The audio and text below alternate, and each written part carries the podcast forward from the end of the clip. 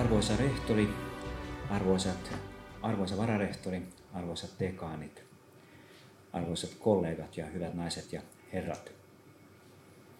Terveydenhuollon, niin perusterveydenhuollon kuin erikoissairaanhoidonkin toimintaa määrittää kolme osin ristiriitaista näkökulmaa.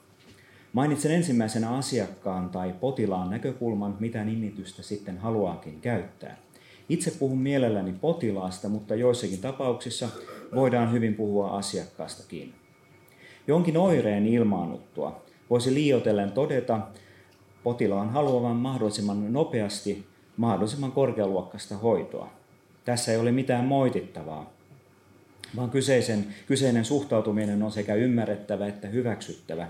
Ei ehkä jokaisen nuhakuumeen kohdalla, mutta ehdottomasti jos pitää todeta tai poissulkea jokin mahdollinen vakavampi sairaus. Maailma kuitenkin harvemmin toimii täydellisesti. Jokainen tietää, että kaikkien on hyväksyttävä jonkin pituinen odotusaika ennen pääsyä tutkimuksiin, vaikka oireen takana saattaisi olla vakavakin sairaus. Toisaalta odotusaika ei saisi venyä kohtuuttoman pitkäksi. Kohtuullisen odotusajan määrittäminen on vaikeata, mutta kenenkään ei pitäisi joutua odottamaan yli viikkoa päästäkseen ensimmäiseen perusterveydenhuollon tutkimukseen, jos hänellä on jokin mieltä askarruttava, mutta, aivan, mutta ei aivan äkisti alkanut vaiva. Hyvin äkillisesti alkanut oire vaatii tietenkin aina välitöntä tutkimusta ja mahdollisesti myös hoitoa. Mistä, mutta mistä ajoittaa melko pitkäkin odotusaika johtuu, sillä niin yksilöiden kuin myös yhteiskunnan intressissä olettaisi olevan kaikkien sairauksien mahdollisimman nopea hoitaminen. Terveydenhuolto, jonka minkä tahansa palvelun piiriin jokainen kansalainen pääsisi ilman odotusaikaa, vaatisi kuitenkin niin suurta hoitokapasiteettia, että kansantaloudellamme ei yksinkertaisesti olisi tähän varaa, vaikka järjestely yksittäisen kansalaisen näkökulmasta varmaan tuntuisi hyvältä. Hoitoviive, eli aika, jonka potilas odottaa saadakseen tarvitsemansa hoitoa, edustaa siis toisen terveydenhuoltoon keskeisesti vaikuttavan toimijan, eli kustannuksista vastaavan tahon näkökulmaa. Kenelläkään, joka tuottaa tai tilaa toiselta tuottajalta terveydenhuollon kaltaisia välttämättömiä peruspalveluja, ei ole rajattomasti voimavaroja käytössään. Siksi toimija joutuu aina sopeuttamaan rajalliset resurssinsa väestön tarpeisiin tai maksukykyyn. Liiotellen voisi todeta, ettei rahoittaja soisi niinkään maksavan mitään. Kolmas, eli palveluja tuottavan henkilökunnan näkökulma tuo palvelutuotannon draamaan vielä yhden uuden perspektiivin. Vaikka onnistuisimme luomaan terveydenhuollon, joka hyvin kustannustehokkaasti tuottaisi lääketieteellisesti hyvin hoidettuja ja muutenkin tyytyväisiä potilaita, mutta henkilökunnan työuupumuksen hinnalla tämä järjestelmä ei voisi kauan toimia. Hyvä kokonaisuus on siis järjestelmä, joka kykenee yhtä aikaa sopeuttamaan toimintansa näiden kolmen edellä mainitun näkökulman mukaiseksi. Potilaat saisivat silloin kohtuullisessa ajassa tarvitsemansa lääketieteellisesti riittävän laadukkaan hoidon, kansakunnalla olisi varaa ylläpitää kyseistä järjestelmää ja henkilökunta suoriutuisi tehtävistään ilman työuupumusta. Optimaalisessa järjestelmässä potilaat olisivat jopa tyytyväisiä saamansa kohteluun, toiminta olisi kustannustehokasta ja henkilökunta kokisi työhyvinvointia. Tällaisen järjestelmän luominen ei kuitenkaan ole helppoa. Tässä jos jossakin pätee toteamus, jonka mukaan järjestelmän kokonaislaadun määrittelee sen heikoin lenkki. Terveydenhuoltomme Suomessa on kuitenkin yksi maailman parhaimpia. Se toimii edullisesti, sillä käytämme terveydenhuoltomme Suomessa bruttokansantuote osuudella mitattuna, ei siis bruttokustannuksia vertailemalla, noin prosentin verran vähemmän pohjoismaisiin naapureihimme verrattuna. Lisäksi potilaamme ovat edelleen melko tyytyväisiä niin kohteluun kuin potilaiden itse arvioimaansa lääketieteelliseen hoitoon.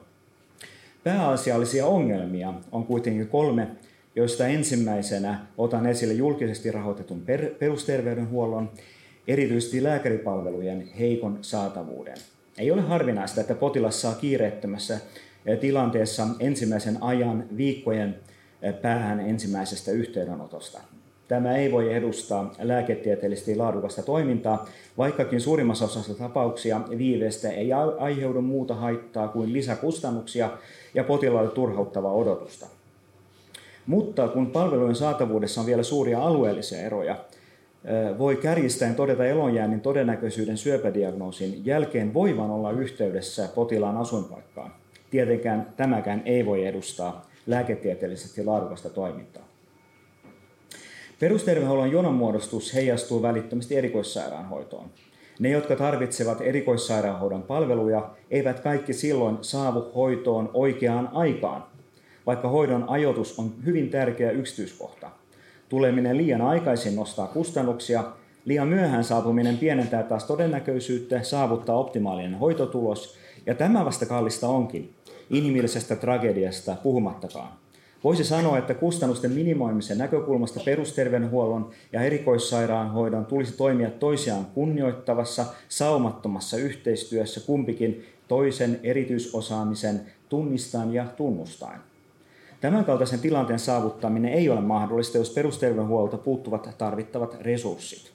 Tarkasteltaessa maamme, perusterveyden, anteeksi, tarkasteltaessa maamme terveydenhuoltokustannusten jakautumista viime vuosina huomaan perusterveydenhuollon suhteellisen osuuden pysyneen lähes muuttumattomana, kun taas erikoissairaanhoidon osuus on vuodessa toiseen kasvanut. Toisen Suomen nykyisen terveydenhuollon niin perustason kuin pitkälle erikoistuneen palvelutuotannon ongelma on sen pirstaleisuus. Erilaisia sinänsä hyviä sekä yksityisiä että julkisia toimijoita on paljon, mutta näiden keskinäinen yhteistyö ja toiminnan koordinointi ontuvat. Myönnettäköön kuitenkin, että tilanne voisi olla huomattavasti nykyistä huonompi. Tilannetta sekoittaa entisestään terveydenhuoltomme monikanavainen rahoitus. Edellinen hallitus on, ottikin monikanavaisuuden purun työlistalle, mutta tämä on helpommin sanottu kuin tehty. Järjestelmää, joka on saanut toimia ja vakiintua pitkään, on aina vaikeata muuttaa. Kolmas pääasiallinen terveydenhuoltomme ongelma on julkisesti rahoitetun psykiatrisen avoterveydenhuollon riittämättömyys. Tämäkin puute on vaikutuksiltaan mittava, mutta ei valitettavasti ole saanut täysin ansaitsemansa huomiota. Oman käsitykseni mukaan juuri tämä ongelma pitäisi kiireellisimmin ratkaista.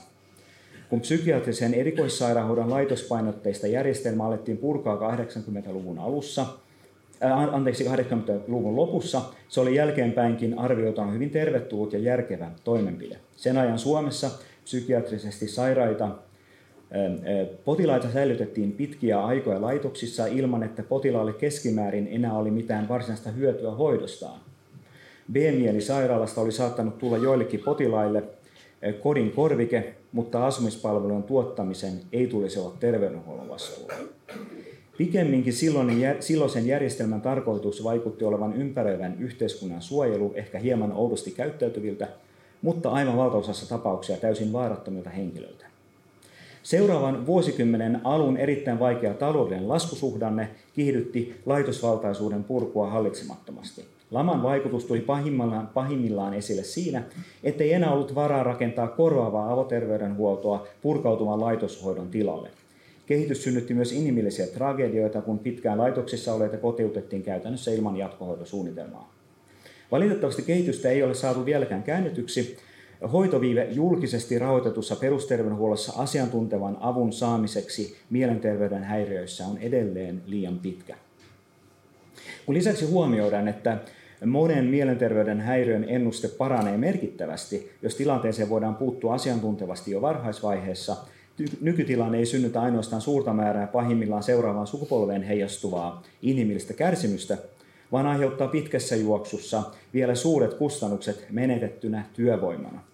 Maassamme on tällä hetkellä määritelmästä riippuen noin 100-140 000 pitkäaikaistyötöntä henkilöä, Valitettavasti läheskään kaikki eivät enää aktiivisten kuntoutustoimien jälkeen ole välttämättä palautettavissa työelämään.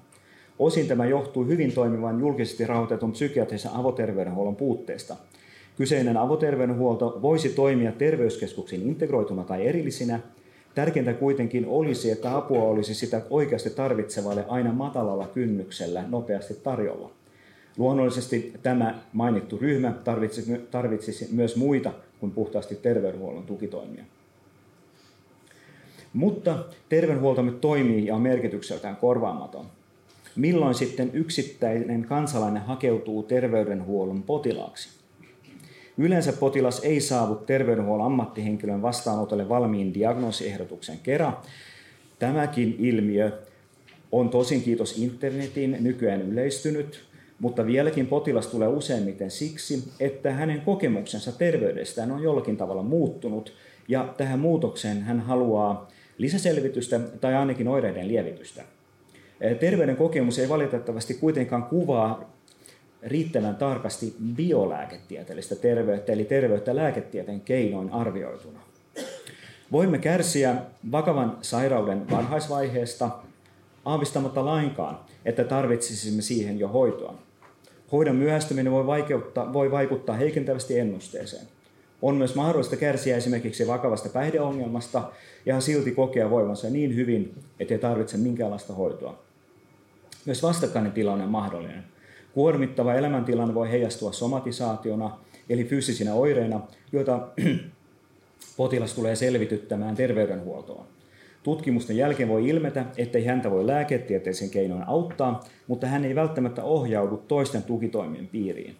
Toisaalta, jos lääkärin vastaanotolle pääsyä kiirettämästä syystä täytyy odottaa kauan, potilas voi esimerkiksi ilmaantua hoitamaan ajoterveyden ikävuotistarkastusta päivystysvastaanotolle, koska asiaa ei muuten saisi hoidetuksi ajoissa. Potilas ottaa siis yhteyttä terveydenhuolton kokemuksiinsa ja jopa hyvin tilapäisiin tilannetekijöihin perustuen, mikä hankaloittaa terveyspalvelujen suunnittelua. Esityksen otsikossa esiintyvä nimitys käyttäytyminen viittaa käyttäytymislääketieteeseen, joka edustaa lääketieteen osa-aluetta, jonka kiinnostuksen keskiössä on se osa ihmisen käyttäytymisestä, jolla on välittömiä tai välillisiä terveysseuraamuksia – jos terveys määritellään laajasti, voidaan terveysseuraamusten sijaan puhua myös hyvinvointiseuraamuksista. Mainittu tieteenala ei kuitenkaan keskity vain ulospäin havaittavaan käyttäytymiseen, vaan haluaa myös tutkia sitä ohjaavia tekijöitä. Käyttäytymislääketieteellinen tutkimus käsittääkin oikeastaan lähes kaiken inhimillisen käyttäytymisen, sillä lähes kaikella käyttäytymisellämme on välittömiä tai välillisiä terveys- tai hyvinvointiseuraamuksia. Oma terveyden koko kokemus on siis yksi ulospäin näkymätön tai lähes näkymätön tekijä, joka ohjaa yhteydenottamme terveydenhuoltoon. Olennaista on ymmärtää, että terveyden kokemus ei aina merkitse samaa kuin lääketieteellisen tutkimuksen kautta määritettynä, mutta näiden näkökulmien eroista olisi hyvä olla kummankin osapuolen, mutta erityisesti terveydenhuollon ammattilaisten olla tietoisia mitä käyttäytymislääketieteellä sitten on annettavaa terveydenhuollon käytännön toiminnalle? Lyhyt vastaukseni on paljon, mutta yritän tätä vielä tarkentaa.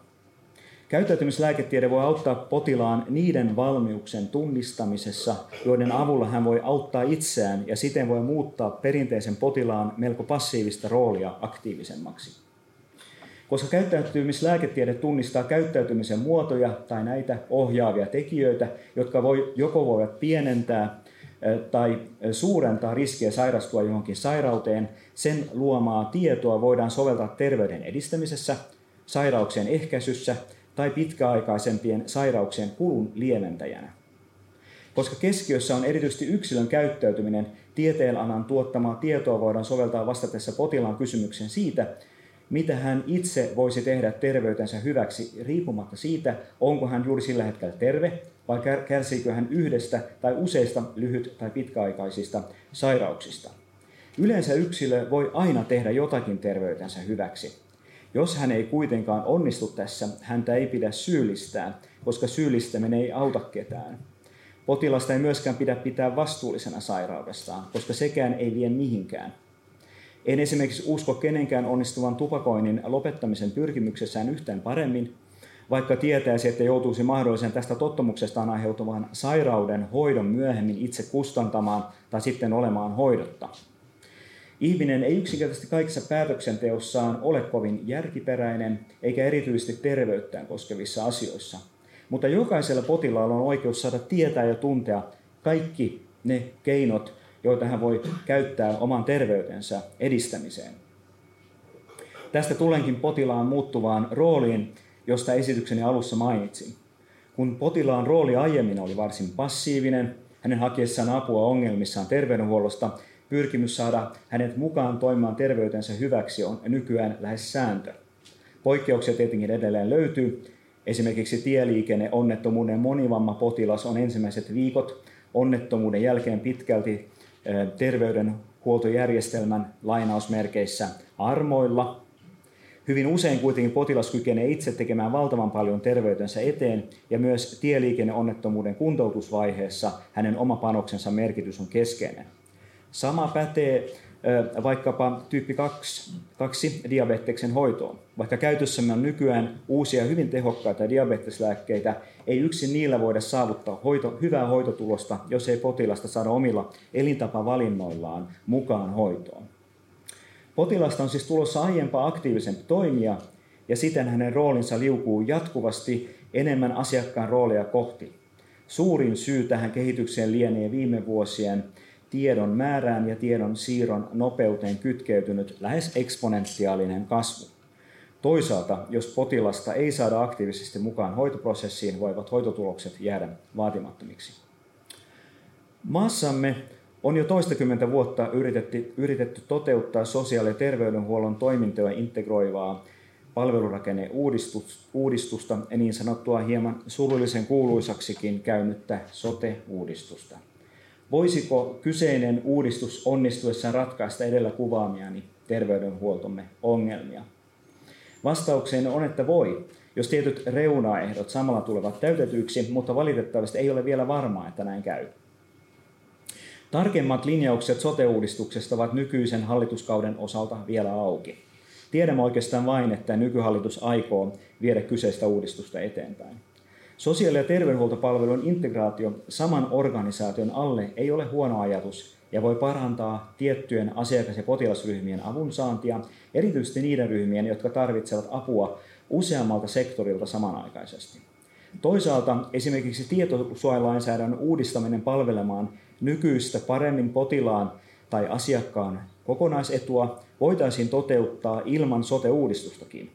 Ja jos sote-uudistus toteutuu, se ei automaattisesti tarkoita, että samalla kehitettäisiin rutiininomaisesti kertyvän jättimäisen rekisteri tietoaineiston, eli niin sanotun big datan hyödyntämistä, muun muassa osin tekoälyn keinoin terveydenhuollon suunnittelussa ja johtamisessa. Mutta jos näihin ja muihin edellä mainittuihin toimiin ei ryhdytä, sote-uudistus ei voi lunastaa valitettavasti siihen kohdistettuja odotuksia esimerkiksi miljardiluokan säästöistä, odotettavissa olevasta menokehityksestä.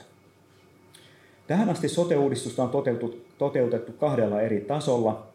Viime hallituskaudella keskeisille poliittisille päätöksentekijöille kyseinen uudistus näyttäytyi ennen kaikkea aluehallinnollisena maakuntauudistuksena, jonka yksi osa oli palvelurakenneuudistus. Potilaalle eli tavallisille kansalaisille ja äänestäjille kyse oli enemmän peruspalvelujen organisoinnista ja etäisyydestä niihin.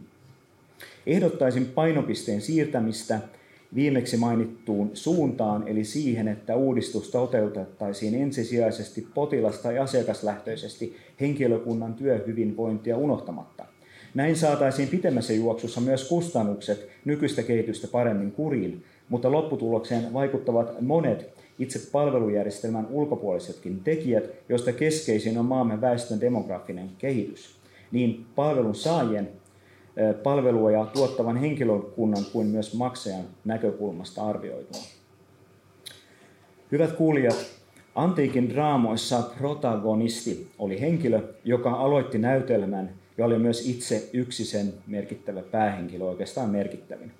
Potilas tai asiakas, palvelutuotannon kustantaja ja itse palvelun tuottaja eli, eli henkilökunta edustavat palvelutuotannon draaman kolmea päähenkilöä. Protagonistin osa kuuluisi potilaalle luonnollisesti kaksi muuta päähenkilöä huomioiden, mutta hänelle tätä osaa ei vielä ole suotu. Käsitykseni mukaan yksi sote-uudistuksen tavoite tulisi olla antaa tämä potilaalle kuuluva osa hänelle. Jään jännityksellä odottamaan draaman seuraavaa näytöstä.